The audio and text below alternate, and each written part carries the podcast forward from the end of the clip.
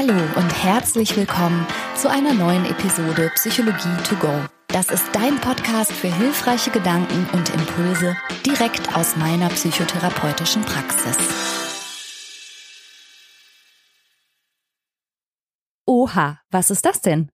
Eine Sondersendung Psychologie to go zum Weltfrauentag. Ich kann mir vorstellen, dass das vielleicht ein paar Fragezeichen aufwirft. Aber warum mir diese Sendung heute wichtig ist, das möchte ich gerne kurz erklären. Es gibt gesellschaftliche Faktoren, unter denen Frauen und weiblich gelesene Personen sehr viel stärker leiden als Männer. Und zu diesen Faktoren gehört eine hohe Belastung durch Care-Arbeit, Armut und wirtschaftliche Abhängigkeit, ein erhöhtes Risiko, Gewalt ausgesetzt zu sein und auch eine Ungleichbehandlung in der Medizin, um nur ein paar Faktoren zu nennen. Und all diese Faktoren wiederum wirken sich aber direkt oder indirekt auf die psychische und mentale Stabilität von Menschen aus. Es ist so, dass Angststörungen und Depressionen beispielsweise doppelt so häufig bei Frauen diagnostiziert werden als bei Männern. Damit möchte ich nicht sagen, dass Frauen wirklich doppelt so häufig psychisch krank sind, sondern wie gesagt, die Diagnose wird häufiger gestellt. Das mag in gewisser Hinsicht ein Artefakt sein und eine statistische Verzerrung, weil sich Männer vielleicht auch seltener melden oder auch ihre Stimmungslage nicht so ernst nehmen oder nicht so im Blick haben. Gleichzeitig glaube ich aber, dass dennoch Frauen häufiger betroffen sind als Männer. Und ich nutze einfach die Gelegenheit und ja, ich nutze auch meine Reichweite hier und heute, um auf ein paar Problemlagen aufmerksam zu machen und ein paar Denkanstöße zu geben, die mir wichtig sind. Sollten dich diese frauenspezifischen Themen nicht interessieren, dann ist das klar nicht die Folge für dich heute. Deshalb habe ich sie außerhalb der Reihe hochgeladen und auch als Sonderfolge gekennzeichnet. Es geht heute gesellschaftskritisch und politisch zur Sache hier. Und als Interviewpartnerin für diese Sonderfolge zum Weltfrauentag habe ich mir eine ganz tolle Gesprächspartnerin eingeladen. Das ist Sally Lisa Starken. Sally ist freie Journalistin und sie hostet den Podcast Die Informantin. Das ist ein Nachrichtenmagazin, das dreimal die Woche erscheint, in dem Sally die wichtigsten Nachrichten der Woche kurz und verständlich aufbereitet und kommentiert. Ihr Anliegen ist es, Politik für jede und jeden verständlich zu machen und sich insbesondere auch für die Position von Frauen in der Politik und in der Gesellschaft einzusetzen. Hier hörst du ungeschnitten und ungekürzt Sallys und mein Gespräch. Ich wünsche dir viel Spaß und vielleicht auch gute Erkenntnisse. Liebe Sally, ich freue mich so sehr, dass du heute da bist. Danke, dass du dir Zeit genommen hast. Ich freue mich auch. Danke, dass wir heute miteinander sprechen. Richtig toll. Ist ja vielleicht ein bisschen ungewöhnlich, ein kleiner Ausflug meinerseits. Was denkst du, hat denn Psychologie eigentlich mit Politik zu tun? Warum reden wir an diesem Weltfrauentag miteinander? Also ich glaube, dass, also aus meiner persönlichen Sicht hat Psychologie ja ganz viel mit Politik zu tun. Auf der einen Seite habe ich direkt immer den ersten Gedanken im Kopf, dass wir zu wenig Therapieplätze haben. Also hat es ganz viel mit Politik zu tun. Und dann hat es auch ganz viel mit Frauen zu tun, weil ja gerade Frauen mit Mental Load und ähm, Depression auch ganz oft ein Thema haben, das im psychologischen Bereich ist. Und ich finde, wenn wir über Empowerment und Frauen reden, dann ist es am Weltfrauentag eigentlich genau das Thema, auch über Psychologie zu sprechen sprechen. Ja, tatsächlich war das auch so mein Impetus, aber entnehme ich dem, dass du auch eine von denjenigen bist, die sagt, ja, wir brauchen immer noch einen Weltfrauentag. Oder wie Auf siehst jeden du das? Fall. Ja, ich glaube das schon. Also es gibt ja mehrere Auslegungen vom Weltfrauentag. Es gibt den ja als Feiertag, dass man den feiern kann. Und du kennst das bestimmt auch. Dann gibt es die ähm, typischen Szenen in der Innenstadt, dass du eine Rose geschenkt bekommst mit Happy Weltfrauentag. Das ist äh, nicht mein Favorit. Ich freue mich natürlich immer über Blumen. Aber ich finde den Tag wichtig, um darauf aufmerksam zu machen, was eigentlich noch fehlt. Also was wir für Lücken haben in der Gleichberechtigung, um, naja, jedes Mal sagen zu können, hier müssen wir ähm, in der Gesellschaft noch weiter vorankommen. Und darum, glaube ich, ist der Tag schon echt wichtig. Ja, das sehe ich genauso und vielleicht ähm, darf ich das so in unser beider Namen sagen, direkt nochmal eingangs, Sally, und ich glaube, das ist auch in deinem Interesse. Es geht uns ja überhaupt nicht darum, Schubladen zu zementieren und über Frauen gegen Männer zu sprechen, sondern ich glaube, unser geteiltes Anliegen ist, dass insgesamt das Geschlecht, mit dem man sich identifiziert, überhaupt nicht so eine große Rolle spielen sollte. Und dass nicht Menschen, die sich als Mann identifizieren, einfach schon aufgrund dieser Tatsache bestimmte Vorteile in der Gesellschaft genießen, allen anderen gegenüber. Dass das einfach nicht fair ist. Und da immer mal wieder ja, gezielt ja. drauf aufmerksam zu machen, finde ich halt super wichtig. Total. Ich genau, genau das ist es. Also dieses Schubladendenken, Stereotype, das geht ja im Endeffekt alle an und darum ist Gleichberechtigung ja auch kein Thema, das primär nur ähm, weiblich gelesene Personen betrifft, sondern auch als Mann kann man ja auch total in Drucksituationen geraten, weil man das Gefühl hat, man müsste vielleicht eine Rolle ausüben, die man gar nicht ausüben möchte.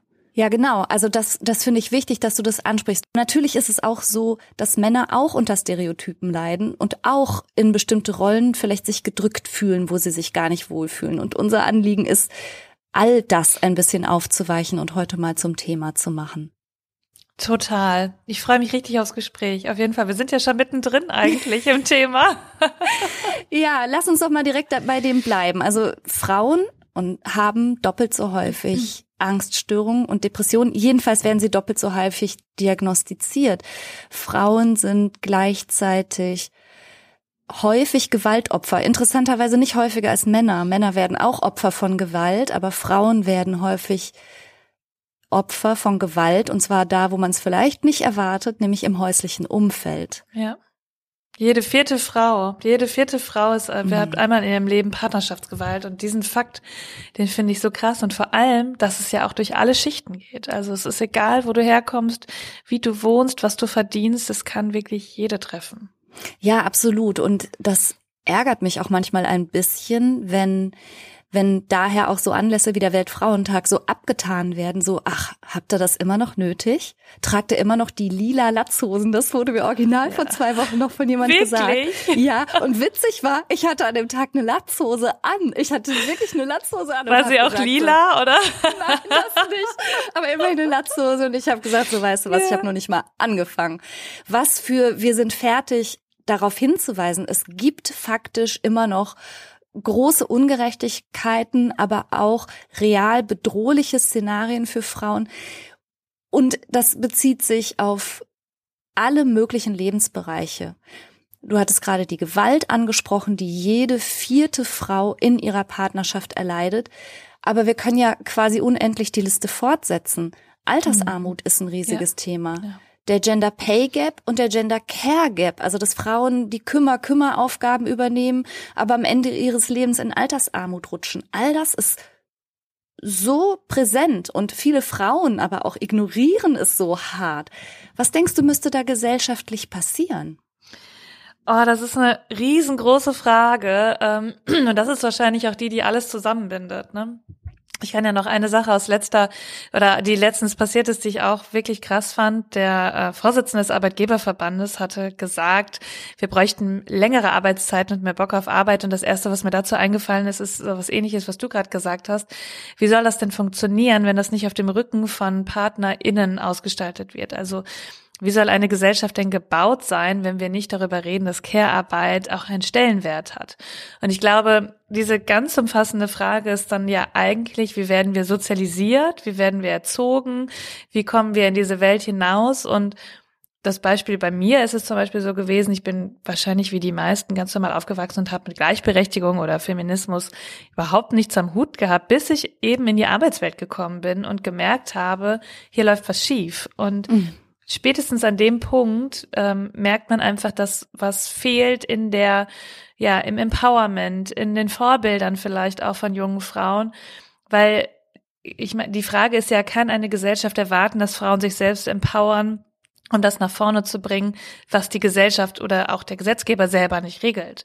Und das ist, das ist die größte Frage, die ich immer habe und meine Antwort darauf ist immer, nein, das kann nicht die Verantwortung von Frauen oder weiblich gelesenen Personen sein, sondern es ist die Verantwortung der Politik, der Bundesregierung oder auch halt des Gesetzgebers, dass Regelungen geschaffen werden, dass man sich in einem anderen Rahmen bewegen kann, als man es vielleicht gerade tut. Aber das ist genau das, wo sich ja so häufig die Katze in den Schwanz beißt und ich bekomme so häufig das Gleiche gesagt, so, ja, wenn's euch Frauen so stört, dann ändert es doch. Mhm. Aber die strukturelle Realität ist ja, und das ist, wenn du schon bemühst, dich zum Beispiel politisch zu engagieren, im ganz Kleinen, in deinem ja. Stadtteil, in deiner Stadt, kommunalpolitisch, Weißt du, wann die Sitzungen stattfinden? genau, die finden dann statt, wenn du Kinder hast und du möchtest sie ins Bett bringen, dann oder also ich, ich finde es am, am wahnsinnigsten nicht in Bielefeld. Es ist auch so, dass diese die Ratssitzungen manchmal auch bis nachts gehen. Also genau. das wie soll das überhaupt in deinen Alltag reinpassen? Und das ist auch eine super schwierige Frage.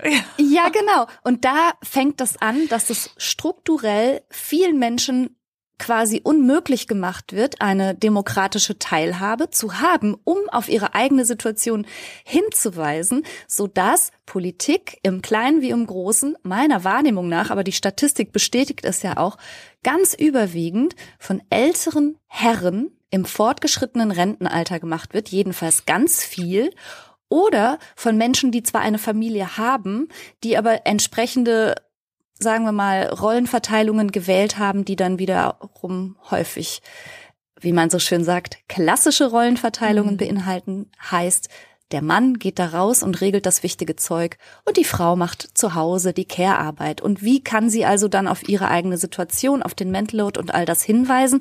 Das kommt dann einfach politisch und gesellschaftlich kaum an.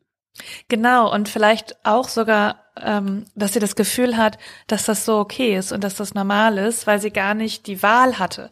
Ich glaube ja, wenn man die Wahl hat, dann ist es völlig in Ordnung zu sagen, ich möchte gern zu Hause bleiben, ich möchte gerne die Kinder erziehen.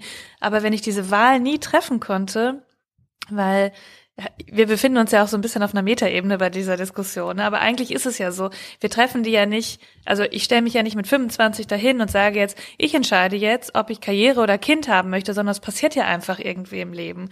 Und da stelle ich mir die Frage, wie erreiche ich die Frau denn genau in dieser Situation, um ihr zu sagen, du hast eine Wahl in dieser Gesellschaft und was brauchst du, um dabei unterstützt zu werden, eine Entscheidung zu treffen, die du wirklich willst, die dir nicht vorgegeben ist oder in die du reingerutscht bist? Das ist eine Frage, die ich, die ich mir auch häufig in meinem Freundinnenkreis stelle, weil ich es da ja auch immer wieder mitbekomme und da auch immer dann wieder frage, warum bleibst du zu Hause? Warum teilt ihr euch die Elternzeit nicht auf? Und das, ähm, ja, Finde ich auch. Genau, und da stößt man dann an so ganz lebenspraktische Fragen. Und dann geht mhm. es dann meistens so, dass man sagt, na, wir haben uns entschieden, dass diejenige Person zu Hause bleibt, die weniger verdient. Und genau. Das ja. ist weiterhin häufig die Frau, ja. aber diejenige Person, die weniger verdient und dann zu Hause bleibt, hat es nachweislich später schwerer, wieder in den Beruf einzusteigen. Die erlebt einen Karriereknick und es wird sich natürlich für diese Person auch in der Rente zum Beispiel niederschlagen. Und das führt wiederum dazu, dass so viele Frauen auch in Altersarmut rutschen, ja. weil sie die Care-Aufgaben übernommen haben, weil sie immer schon diejenigen waren mit weniger Geld. Also es ist wirklich gesellschaftlich unfassbar herausfordernd, da an Lösungen zu kommen. Total. Genau das ist es. Das ist genau das, was du meintest mit diesen strukturellen Benachteiligungen, dass man sich das eigentlich selber gar nicht aussucht, dass es einfach da ist. Und da ist meine persönliche ja ganz starke Meinung, dass ähm, die, also dass die Politik das ändern muss, dass es halt gesetzliche Regelungen gibt, die dir Möglichkeiten schaffen, das ändern zu können. Oder auch, und das finde ich ist der zweite oder eigentlich der wichtigste Baustein, wenn es um Erziehung geht, wenn es um Vorbildfunktion geht. Also ich bin jetzt 32 Jahre alt, ich bin unfassbar viel mit Germany's Next Top Model zum Beispiel aufgewachsen. da letztens noch mit einer Freundin drüber gesprochen ich glaube, ich war so 14, als die erste Staffel kam oder 13. Ich wollte da unbedingt hin. Ich wollte unbedingt dahin. Du hast auch die Größe, Sally. Ja. genau, aber ich wollte dahin, weil ich das Gefühl hatte, dann hätte ich es geschafft. So, ne? Und mhm. ich finde, das ist ein, äh, das ist ein ehrenwerter Job, aber dieses Gefühl zu haben, ist das die Vorbildfunktion, die ich gebraucht habe, weil die Fragen, die ich mir dann ja konsequenterweise gestellt habe, bin ich dafür zu dick, bin ich dafür hübsch genug, passe ich in dieses Rollenbild rein? Und das ist etwas, wo keiner gegengesteuert hat, quasi in dem Moment. Ja. Also heute hat man ja viele Bubbles ähm, in den sozialen Medien, die ich natürlich auch erst finden muss und sehen muss, die dagegen steuern. Ne? Oder wenn ich queer bin, ähm, habe ich auch eine Bubble bei TikTok oder bei Instagram, bei der ich mich wohlfühlen kann. Aber das, das gibt es halt ganz häufig nicht. Oder der Weg dahin ist total schwierig. Und das, glaube ich, ist auch super wichtig, dass diese, dieses Empowerment schon ganz früh anfängt, damit man wirklich weiß, was man denn auch für Rechte hat.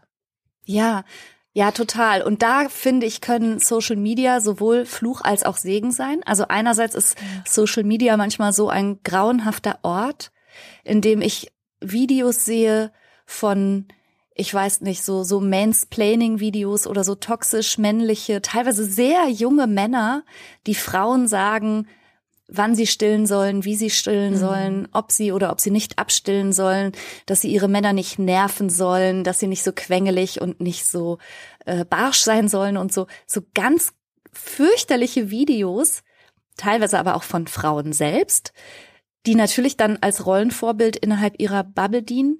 Gleichzeitig ist es aber so ein toller Ort, zum Beispiel, um Gleichgesinnte zu finden und um zu spüren, hey, ich bin aber mit meiner Haltung auch nicht alleine oder mit dem, was mich so beschäftigt. Also es ist ein schmaler Grad, finde ich, da manchmal zu unterscheiden, was tut mir gut Total. und was tut mir gar nicht gut. Es gibt ja wirklich, es gibt ja ein paar spannende Personen im Internet, die solche Videos dann auseinandernehmen. Aber auch da muss man ja erstmal hinkommen. Ähm, das finden wir, also ich finde das immer persönlich sehr lustig, aber weil ich halt auch gefestigt bin. Ne? Mit 32 stelle ich mir nicht mehr die Frage, ähm, in dem Moment, wenn da so ein junger Typ sagt, na, du solltest nicht in der Öffentlichkeit stillen, dann würde ich sagen, ja, hau ab. Also, da hast du in meinem Leben nichts zu suchen in dem Moment. Aber Genau, das ist die Frage, das irgendwie begleiten zu können. Und ich frage mich auch ganz oft, wer das macht. Sind das die Eltern? Können, können Eltern das leisten? Also hat man wirklich einen Blick darauf, was äh, Kinder also oder Jugendliche machen und sehen? Wenn ich bei mir zurückdenke, denke ich eher nicht. Auf jeden Fall nicht in dem Umfang, wie ich es mir dann jetzt hätte oder wünschen würde. Und dann ist es dann doch ja wieder in der Verantwortung, dass sowas vielleicht auch ja als Bildungsfaktor gesehen wird. Ja, mhm. Empowerment. Und das ähm, ist echt, ja, ist super spannend. Ja.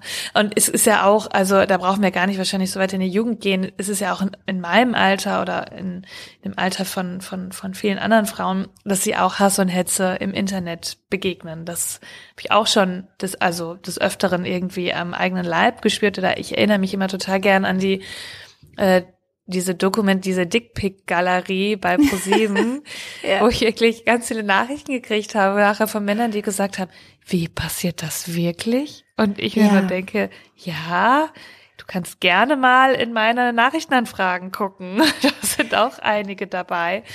Also dieses Bewusstsein dafür schaffen ist, glaube ich, auch ein echter Faktor. Ne? Also das war ja super simpel, diese Dickpick-Galerie, aber hat gezeigt, okay, die meisten Menschen wissen gar nicht, was eigentlich alles passiert. Ja, das ist etwas, was mich schier zur Verzweiflung treibt manchmal, Sally. Ich habe das Gefühl, dass ich bezeichne sie jetzt mal als die guten Männer in Anführungsstrichen, mhm.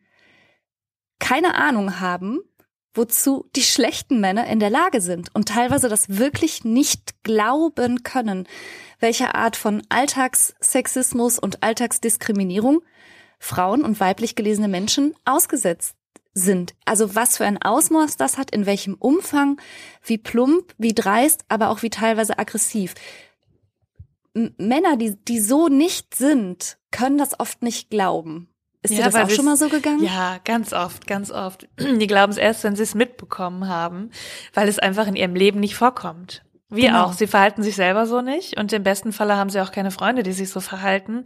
Oder die Freunde reden nicht darüber, weil keiner geht zu seinem Kumpel und sagt, hey, ich verschicke übrigens den ganzen Tag Dickpics. Also das machst du ja nicht. Ne? Also ja, genau. das kommt einfach dann in der Lebensrealität nicht vor und das führt ja dann im Endeffekt wieder zur gleichen Frage, wie bekommt man das so offen und transparent gezeigt, dass alle merken, okay, wir haben ja ein echt starkes Problem.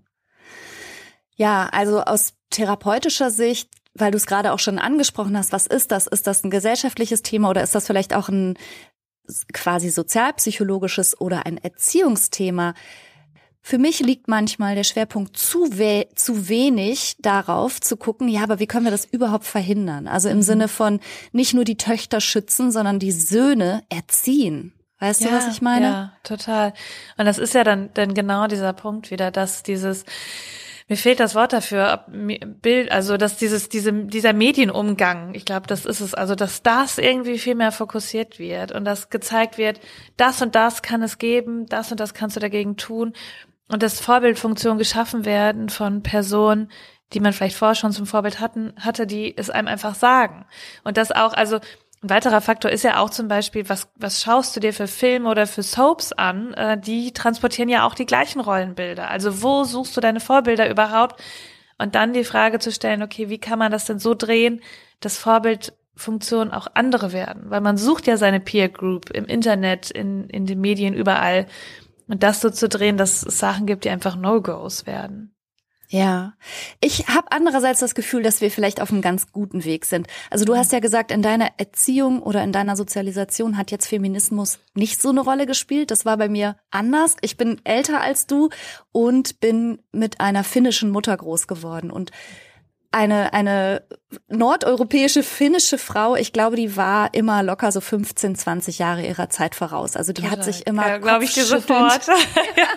die hat sich kopfschüttelt in Deutschland umgesehen und hat gesagt, was ist hier los? Weil sie eben diesem zu meiner Kindheit noch sehr viel, noch sehr viel zementierteren Frauenklischee so gar nichts abgewinnen konnte und dadurch aber auch sehr viel Anstoß erregt hat, sagen wir mal. Aber für mich ist das Thema immer schon ganz zentral. Aber wenn du sagst, bei dir war das nicht so, bedeutet das, dass alles schon so viel besser geworden ist und der Schuh dich mehr so drückt? Oder mhm. bedeutet das, dass wir wacher werden müssen wieder?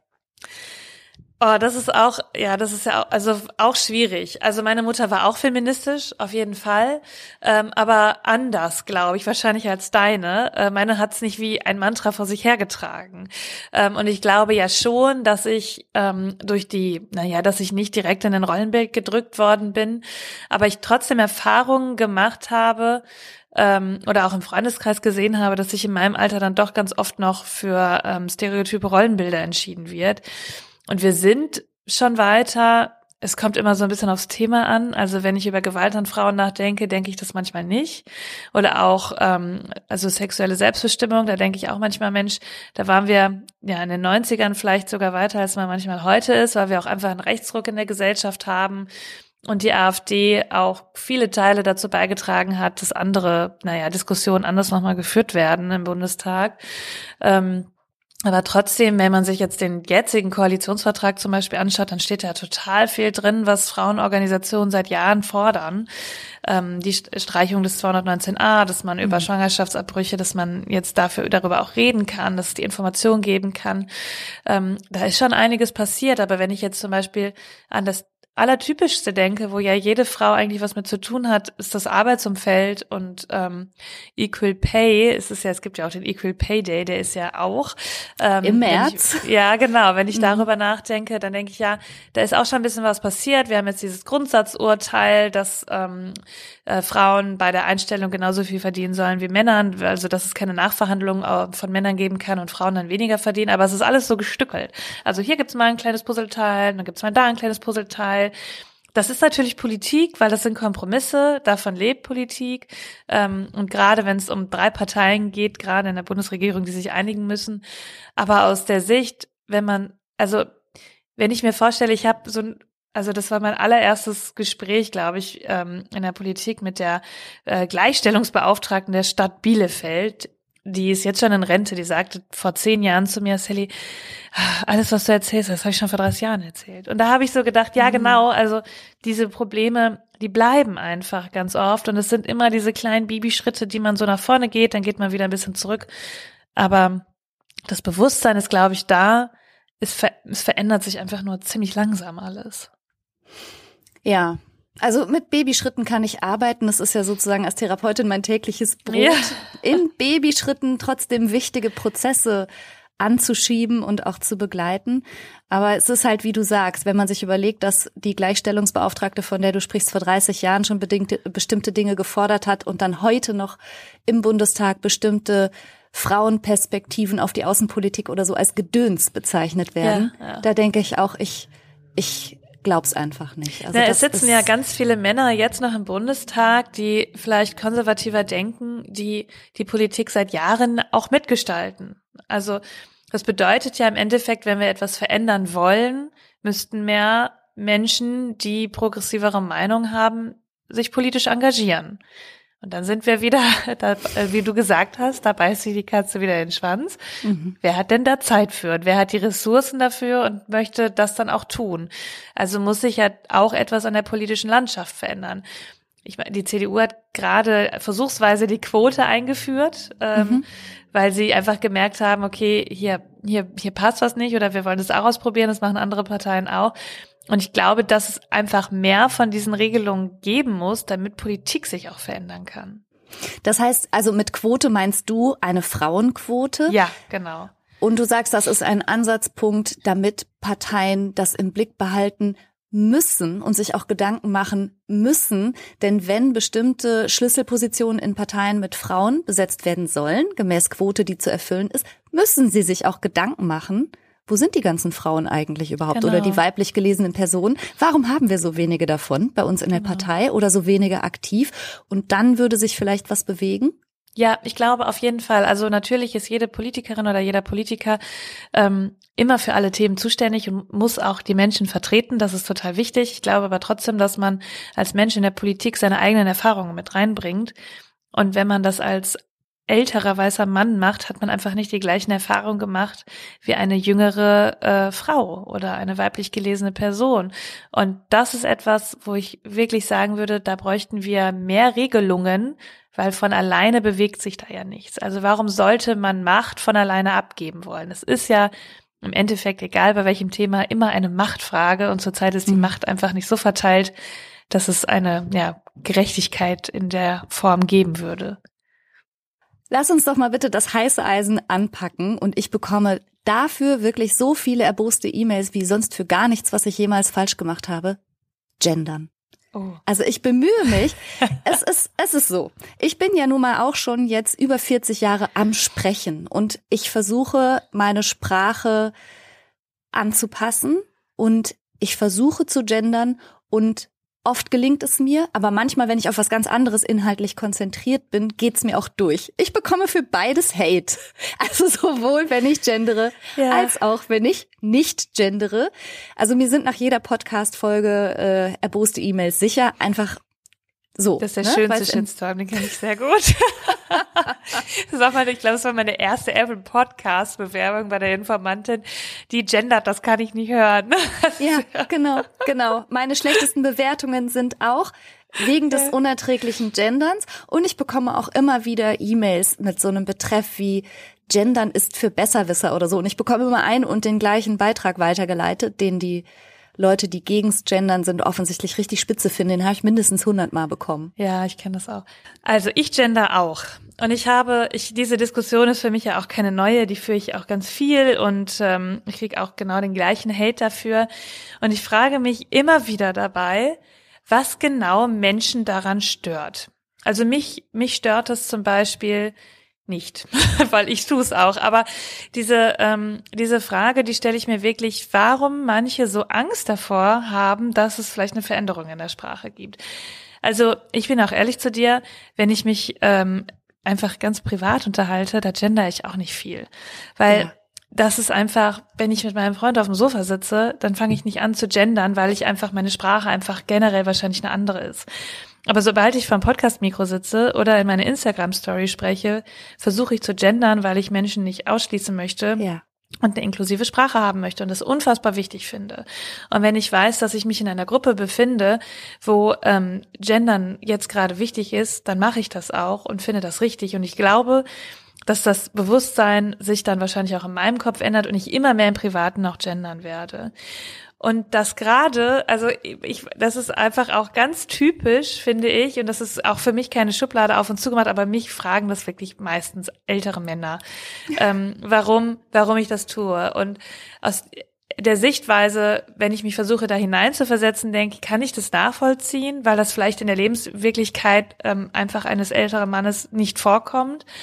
Aber ich frage mich trotzdem, was das Problem ist, wenn ich das mache. Also ich schreibe damit ja keinem vor, es zu tun. Ich wünsche mir, dass mehr Menschen das tun, aber ich würde nie einen dafür verurteilen, äh, der es nicht macht. Ähm, ich würde immer fragen, warum, aber ich würde in einem privaten Gespräch nie sagen, also das finde ich jetzt unmöglich, aber andersrum passiert es ja immer wieder, ja.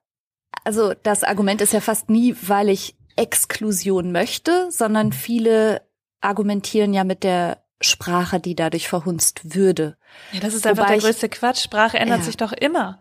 Also wir haben, also es gibt Jugend, es gibt jedes Jahr das Jugendwort des Jahres, das Unwort des Jahres. Ich meine, also es gibt, wir haben neue Wörter dazugelernt in der Corona-Krise, die haben wir vorher auch nicht benutzt. Jetzt benutzen wir sie andauernd oder auch im Ukraine-Krieg.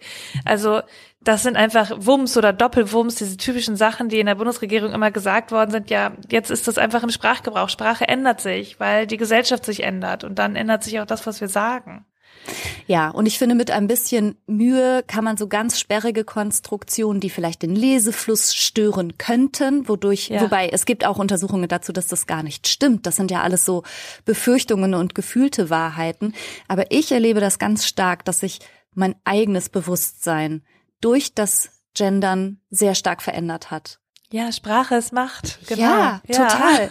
Und äh, noch mal ein Beispiel aus Finnland. In ja. Finnland gibt es keine Unterscheidung zwischen er und sie. Es gibt mhm. den Artikel hen und der bedeutet jedes Geschlecht. Ja. Und natürlich macht das auch eine, eine andere Realitätswahrnehmung wenn bestimmte Berufe nicht so klischeehaft schon von der Bezeichnung her, von der Berufsbezeichnung her, wenn es immer nur heißt, der Polizist, der Bauarbeiter, der ja. Feuerwehrmann, ja. dass das natürlich in den Köpfen kleiner Mädchen was macht und sie ausschließt, das, das verstehe ich gar nicht, dass man das lang und breit erklären muss. In Finnland fahre ich an einer Straße lang und da ist eine Baustelle und ich sehe mindestens die Hälfte der dortigen Straßenarbeiter sind Arbeiterinnen. Ja. Es gibt in diesem Land, in dem es noch nicht mal eine sprachliche Differenz zwischen Männern und Frauen gibt, auch nicht solche klischeehaften Berufswege. Und das ja. finde ich bemerkenswert. Ich finde es total gut, dass du das nochmal gesagt hast. Das hat jetzt nämlich in meinem Argument gefehlt, dass Sprache natürlich dann auch äh, genau das macht, also das wie wie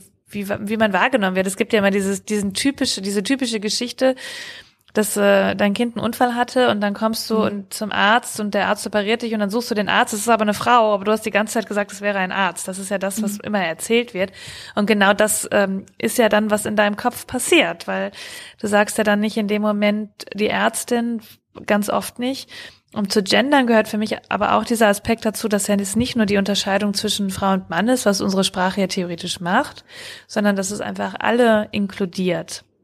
Und äh, das ist, glaube ich, der größte Problemfaktor für die meisten Menschen, dass wir weiter über mehrere äh, Geschlechtsidentitäten sprechen, dass das viele ver also verkomplizierend finden und nicht nachvollziehen können, weil sie selber einfach so nicht empfinden oder sich selbst nicht jemals in diesem ja in diesem Spektrum befunden haben. Mhm. Und das ist äh, ja, ich, ich glaube auch, dass sich das mit der Zeit ändern wird. Ich meine, wenn wir ein paar Jahre zurückgehen, da haben alle Leute noch Fräulein gesagt. Oder bei ja. irgendwelchen Berufsbezeichnungen, da war man im Beamtentum noch irgendwas mit Männin oder so, völlig bescheuert. Aber ne, das ist ja auch weg. Also kein ja. Mensch sagt heute mehr Fräulein. Also meine ja, Mutter eben. sagt manchmal zu mir Fräulein und denke ich, also so, das ist so, so dieses Unangenehm, was manchmal passiert. Aber ne, also theoretisch ist es ja, ist es ja aus dem Sprachgebrauch weg und ich glaube, das ist einfach, ja, da ist jetzt ein bisschen heiße Luft und das wird sich irgendwann hoffentlich einfach legen. Ja, das glaube ich auch. Und ich glaube eben und weiß, dass bewusster Sprachgebrauch, um nochmal zum Psychologie-Thema zurückzukommen, ein bewusster Sprachgebrauch verändert die Realitätswahrnehmung und schafft Möglichkeiten und minimiert Ungleichheiten. Und deshalb ist mir das auch wichtig. Auch wenn ich selber nicht immer so super konsequent durchziehe oder manchmal das auch einfach durchrutscht, weil ich eben einfach aber auch schon sprachlich sehr anders sozialisiert wurde in der deutschen genau, Sprache. Ja. Ne? Und das ist ja. völlig in Ordnung. Also da würde ich, ich glaube, also es ist bei mir genauso und ich finde, das ist auch völlig in Ordnung. Es ist ein Learning. Immer wieder. Genau. Wie gesagt, die heutige Realität bedeutet immer noch, dass Frauen unter bestimmten Faktoren stärker leiden als Männer, wie zum Beispiel Armut, wie zum Beispiel Gewalt, wie zum Beispiel höhere Belastung durch Care-Aufgaben und all diese Faktoren sind wiederum assoziiert mit psychischer Erkrankung. Also das ist einfach Fakt und nicht nur vor diesem Hintergrund sind Frauen wahrscheinlich nicht nur statistisch, sondern auch in der Realität häufiger davon betroffen, dass sie wirklich krank werden unter diesen Eindrücken. Was würdest du dir in Hinblick auf Frauen in Politik und Gesellschaft wünschen? Oder wenn du Königin von Deutschland wärst, oh. was wären deine Maßnahmen? Wenn ich Königin von Deutschland wäre. Würde sich selber abschaffen, stimmt? Ja, wahrscheinlich ja, das wäre der erste Punkt. Demokratie first. Die Verantwortung will ich gar nicht, genau, lieber Demokratie ich glaube, ähm, ich, ich würde mir oder ich wünsche mir von der Politik, dass mehr darüber gesprochen wird, dass es mehr ähm, Projekte gibt, die ähm, auch die Menschen erreicht, die sie auch wirklich erreichen soll, weil ich ganz oft das Gefühl habe, dass wir über Gleichberechtigung in einer Bubble sprechen, die es sowieso schon weiß ähm, und die sich sowieso mit dem Thema schon auseinandergesetzt hat. Und das zu erreichen, dass es Menschen erreicht, die sich diese Frage noch nicht gestellt haben, warum sie vielleicht gerade in einem, ja sich in einem Rollenkonstrukt befinden und aufzumachen mit, du hast noch Möglichkeit XYZ in dieser Gesellschaft. Das würde ich mir von der Politik wünschen.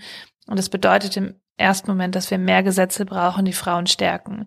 Wir brauchen mehr Finanzierung von Frauenhäusern. Wir brauchen, dass es keine Frau zurückgelassen wird, wenn ihr Gewalt widerfährt. Wir brauchen mehr Prävention, vor allem Prävention, ähm, was das Thema angeht. Wir müssen an, an Equal Pay besser arbeiten. Es muss gesetzlich verankert werden, dass Frauen genauso viel verdienen wie Männer. Und es ist ja gar nicht, dass ich da irgendwelche Luftschlösser mir ausdenken würde, sondern es gibt Länder, die all das tun und die diese Probleme dadurch auch einfach minimiert haben. Und das ist etwas, was ich mir wünschen würde. Und dann würde ich mir immer wünschen, wenn man sich jetzt natürlich, also ich frage mich in solcher Situation ja auch immer, ähm, meine eigene Meinung ist ja auch wichtig und wie kann ich denn jetzt rausgehen und andere davon überzeugen, äh, also mit Menschen sprechen, die vielleicht noch nicht darüber nachgedacht haben. Und das ist etwas, was ich mir auch wünsche, dass man wieder mehr darüber redet ähm, und anderen Freundinnen vielleicht auch das Gefühl gibt, da zu sein und sie auch empowern zu können und zu zeigen, hey, du kannst auch das so machen oder du, du kannst oder ich unterstütze dich dabei, wenn du sagst, ich möchte mehr arbeiten oder ich unterstütze dich dabei, wenn du ähm, deine eigene Meinung finden möchtest. Also das ist etwas, was ich, glaube ich, sofort machen würde. Und dann würde ich, glaube ich, eine Altersgrenze in der Politik einfahren. Und das ist also alle, alle Berufe gehen in Rente, nur Politiker tun's nicht. Das äh, würde ich mir wünschen, Punkt. dass es auch eine Rente in der Politik gibt. Weil, also um den Punkt noch weiterzuführen, es ist ja egal, über welches Thema wir sprechen. Wenn wir über Klima sprechen, ist es ja genauso. Also es ist einfach schön, wenn die Menschen, die es auch betrifft, in der Politik sein können, um ihre Zukunft mitzugestalten. Das bedeutet halt, dass auch ein paar Stühle wieder freigemacht werden müssen. Oh, guter Punkt. Also, ich glaube, wenn ich darüber noch nachdenken würde, welchen Tipp ich äh, gerade Frauen oder weiblich gelesene Personen mit auf den Weg geben möchte, weil ich selber das so erfahren habe, es gibt keine peinlichen Fragen. Und wenn man Sachen nicht versteht, dann sollte man sie hinterfragen und nichts als gegeben hinnehmen und sich eine eigene Meinung zu bilden, ist einfach das Allerwichtigste. Und wir haben wahrscheinlich alle keine wirklich gute politische Aufklärung in der Jugend gehabt in der Schule ähm, und sind einfach, also haben das nicht alles mitgenommen und es ist völlig in Ordnung, sich heute zu sagen, ich weiß das nicht, aber ich, ich möchte darüber was lesen oder ich möchte mich darüber informieren, weil meine eigene Meinung einfach die wichtigste ist. Und das ist ja gerade im politischen Bereich unfassbar gefährlich, wenn man Meinungen einfach reproduziert, die nicht die eigene war und einfach übernommen hat, was andere sagen, ohne zu hinterfragen, ob das richtig ist.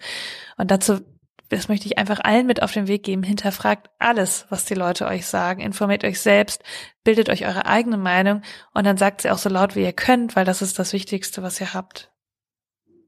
Ganz toll. Und ehrlich gesagt, geh mit wachen Augen durch dein Leben Beobachte, was du tust, beobachte, was du denkst, beobachte, was du glaubst und frag dich immer, Warum ist das eigentlich so? Und wer sagt das? Das ist exakt das, was ich in meiner Praxis den Menschen auch empfehle, weil das hat mit Selbstwirksamkeit zu tun, das hat mit Selbstbewusstsein zu tun und auch mit einer autarken, intakten Persönlichkeit, dass man nicht alles einfach so hinnimmt.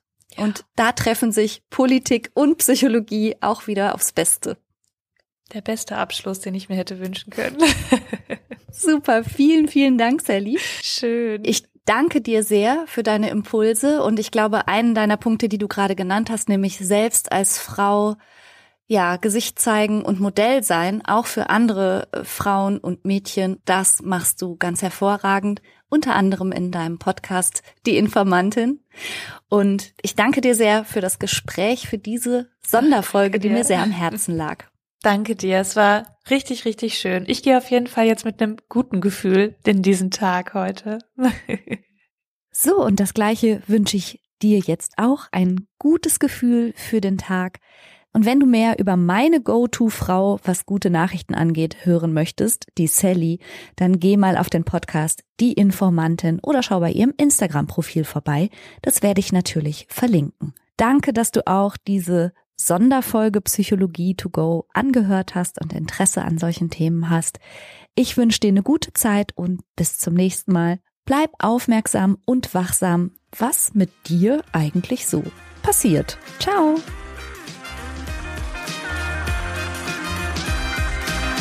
Das war's für heute. Ich hoffe, du konntest eine Menge frischer Gedanken für dich mitnehmen. Mehr davon gibt's auch auf meiner Seite www.franca-ceruti.de